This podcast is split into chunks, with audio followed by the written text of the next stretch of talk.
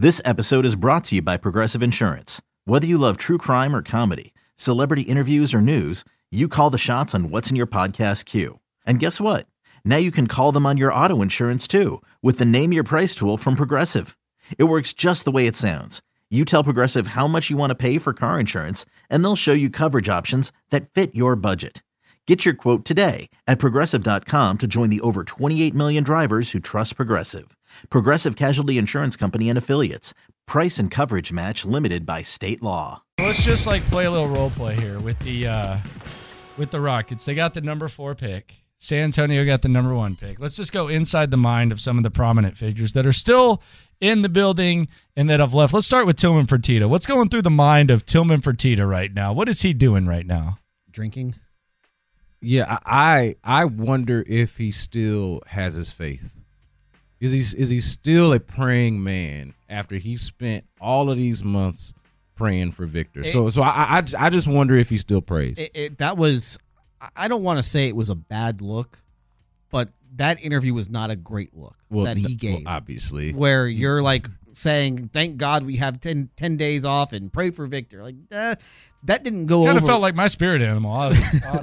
that that did not go over well with people. I think in that building that he did that, and obviously, that's not it's not great. And it's almost like the lottery god saw that and said, "You know what? You can pray for him now, but you're not getting him." So I, I think this is, and they've kind of put all their eggs in the 2023 basket when it came to that draft, and I think everybody knew it was going to be a good draft, especially at the top. And to come out of this with nothing, I think that has to be a big disappointment for him. All right, so what about Rafael Stone? What's going on in his mind? Well, could I say first though, just since we're, were on for Fertitta, I hope that one thing that's going in his head is that he's given a real close look at everybody that's running this operation. That includes Rafael Stone, obviously. Like if they, here's why I make that point. If they had drafted Victor Wembanyama, I don't know how much it would have mattered who was the GM of this team. uh, To be quite honest with you, like I could have done that. 100%. Yeah, yeah. You you, could you know what I'm handled saying? that. Like, Yeah. like so. Yeah, no doubt. So the spotlight on Rafael Stone. I know that you're about to ask what we think he's thinking, but I hope that now Tillman Fertitta is thinking a lot more closer and heavier on Rafael Stone than he would have had to had he been able to draft Victor Wembanyama. It's like it's like if you like let's say you're getting a loan or something and you and you keep telling people, "Well, I'm about to get uh, you know, uh, or, you're trying you're trying to apply for a loan and it's oh, I'm about to get $500,000 wired to my account and then eventually the wire doesn't come through. That's kind of how Rafael Stone is right now.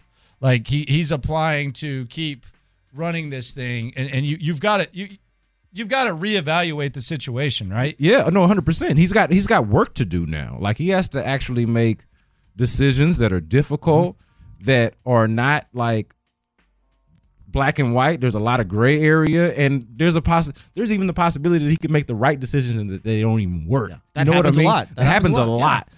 So he's running into that as well. Like, but I mean, you've got to weigh that. I, I feel like you've absolutely got to weigh that. Weigh what he's done so far, along with what the task is in front of him. And you know, I, I asked Tillman Fertitta this very question. I, I just because he he was kind of a surprise late last minute addition to the Udoka press conference a few weeks ago, and he you know he talked about how he was happy with the job that Rafael Stone had done, especially when it came to uh, accumulating talent.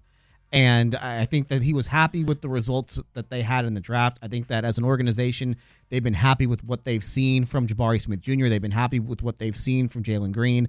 Um, I think that obviously they have been. Um, I think that they have gotten more out of Alperen Sengun than they thought that they that they might that they might. So I think that they have been happy overall with the accumulation of talent. And then I, I asked um, Tillman Fertitta wh- evaluate the other stuff that Rafael Stone has done, and he was pretty effusive in his praise. And they had a clear goal once they decided to rebuild, and that was a accumulate talent, which they've done. Now we'll have to wait and see if those picks actually work out. And the second goal was to clear the cap, and they've done a good job of that. So basically, the last couple of years have been about getting as much talent on the roster as we can and then clearing our cap space, and then we build the roster from there. Now, what Rafael Stone has done so far, that's the easy part of the job. The easy part of the job is to trade guys, get draft picks, make those draft picks, and clear your cap space. The hard part of the job is now getting that group to to mesh into a basketball team that actually wins games. Yeah, which they desperately need to be like now, like starting now. So now that and that's why I say that about Tillman Fertitta's what what is he thinking? I I hope at least this is what he's thinking. In addition to being really really sad. So we have a pretty good idea of what Stone's thinking too, based on what you guys said. I think we've covered uh, that ground.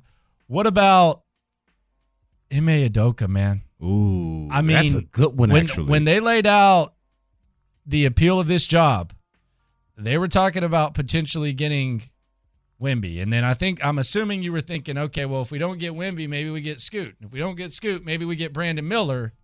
Now, Ime Udoka took this job. Not only did that not happen, one of your rivals got the generational guy. The Suns job opened up. Yep. The Bucks job opened up. The Raptors job opened up, although it was open uh, uh, a little bit before he took the gig. Man, he's got to be sitting there thinking, and I know he's a hard O, so he's probably already in coach mode. He's got to be thinking, man, if I would have just waited two more weeks. Can I throw out a, an irresponsible possibility? Okay. Absolutely at eight o'clock. Who has spent a lot of time in San Antonio over the years? Ime Udoka. Yeah, he's a, he is a he What- comes what from if- the pop tree. What what if Pop all of a sudden decides to one day step down? Who could be who could wind up being his replacement? Because I think a lot of people thought it was going to be Quin Snyder, and then Quin Quin took the job in Atlanta. Now that's now that's just kind of throwing something Yeah. out there that's totally Yeah. ill informed. It's all good. Yeah, but I I think for Udoka, I don't think that he has any second thoughts over taking the Rockets job. You And- don't? and, and you can You throw don't out, think he saw that Suns job or that Bucks job But you know what? say, damn. But you can also argue that those jobs are sinking ships at this point because you have a Phoenix team whose best player is Kevin Durant and he's 34, 35 years old and you have Booker, but then you're saddled by the Paul contract and it's really hard for the, and then you have to deal with whatever's going on with DeAndre Ayton and then you've got to figure out how to get that team better when they traded all their draft capital in order to get Durant. So if I'm if I'm Udoka, I, that's not really a job that I want. Um, on the same side with Philly, you have um, Embiid, who is getting older and has trouble holding up for an entire season, and you have Harden, who's a free agent, and it's hard for them to improve their roster a whole lot because they gave up a bunch of picks to get Harden. So with those two teams having lost in the second round, can anybody get them to the next round after that? We've already seen it with Philly where the, the Sixers haven't been able to get past the second round. Phoenix now is going backwards and it's really hard for them to to really improve their team. So if I'm Udoka, I have a I have a job with the Rockets where there's no pressure at all. Like there really isn't. I they won 20 games 2 years ago. They won 22 games last year. It's really hard to get worse from that. You know, you can only get better from that point. So I, I think that he comes into this where you know he's he's starting he, he gets a young group starting from scratch and he can kind of build that group into the way that he wants to build them. That's a coach's dream to me. Yeah, and I don't necessarily look at it as he wishes he got one of these other jobs that opened up, but I do feel like he's one of the main guys that feels the the effects of that two piece combo because it went from the possibility, obviously, of him coaching Victor Wembanyama to now they have some hard decisions to make. So, like, I feel like if there's anybody, like we talk about the fan base, we talk about anybody that actually feels the the ramifications of the two piece combo. I do think that it's Ime Udoka and that you can fairly say that this job, obviously, because you didn't get Victor, does not look as good as it did the day that he took it. I think that, that it's fair to say that, but you could also say that it doesn't mean that he necessarily does not want it on top of that. Rockets get the fourth pick. Spurs get the first pick if you're just tuning in. Landry Locker, Brandon Scott, Adam Spolane. Man, Wemby's got a perfect tour guide too, man.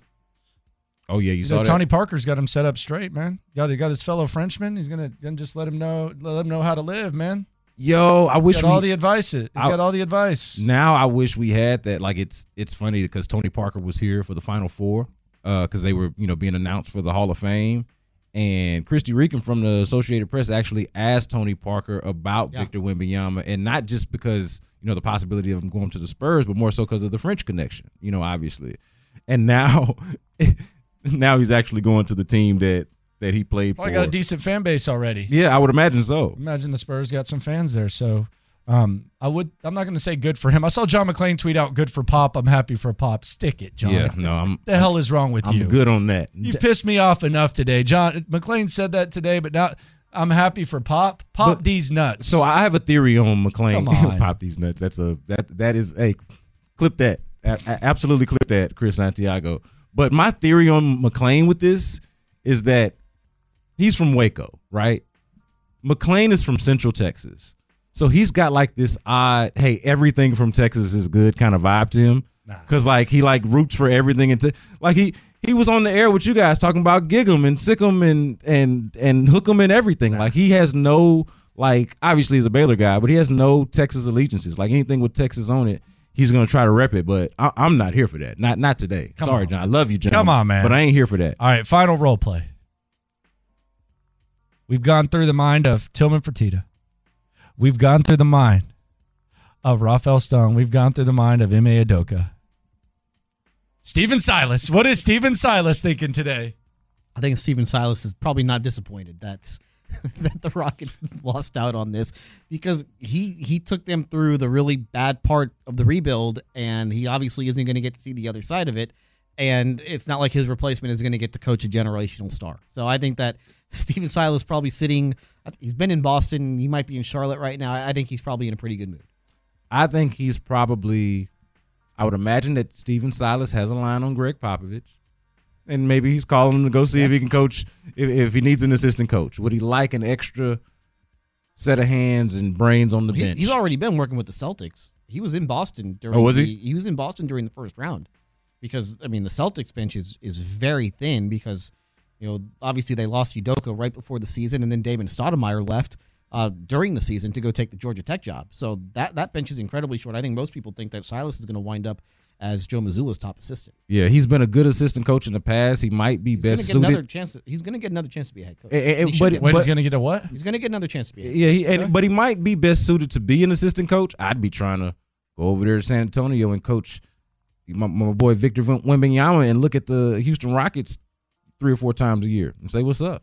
How how you how does it feel? How does it feel?" That's how I would feel if I were him.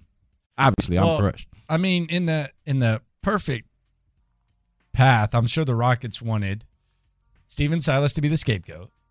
Whether They it's fair or not, yeah. I mean, whether it's did. whether it's fair or not, Mission accomplished there. Yeah, I mean they they wanted Stephen Silas to be looked at. They wanted us to look back and say Stephen Silas is an idiot. He doesn't know what he's doing.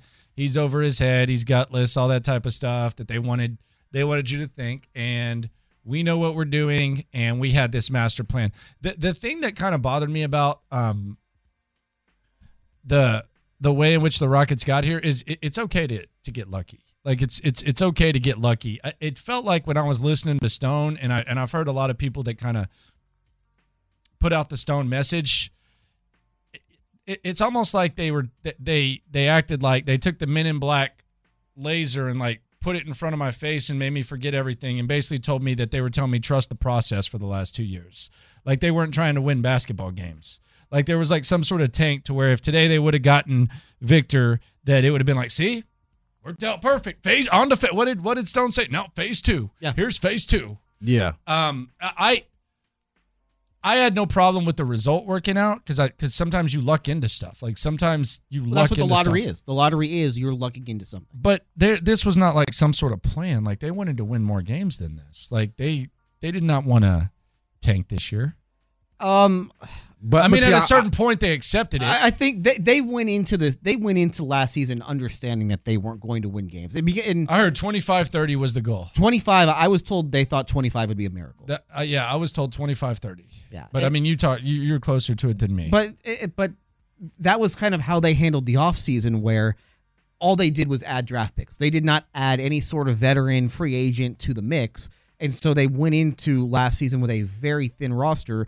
They went into the season with only one point guard. You know, they were basically were trying out guys at point guard where they it was going to be Kevin Porter Jr. was going to be the starter, and then Daishen Nix was going to get an opportunity to be the backup point guard, and Daishen Nix failed pretty spectacularly. Yeah. So and then so you had that. Um, they they did not look to add another point guard to the roster at any other point. So they're trying Jae'Sean Tate at point. I mean, they, the point guard uh, position for them was a mess, especially once Kevin Porter Jr. got hurt, and they didn't really do anything to supplement that.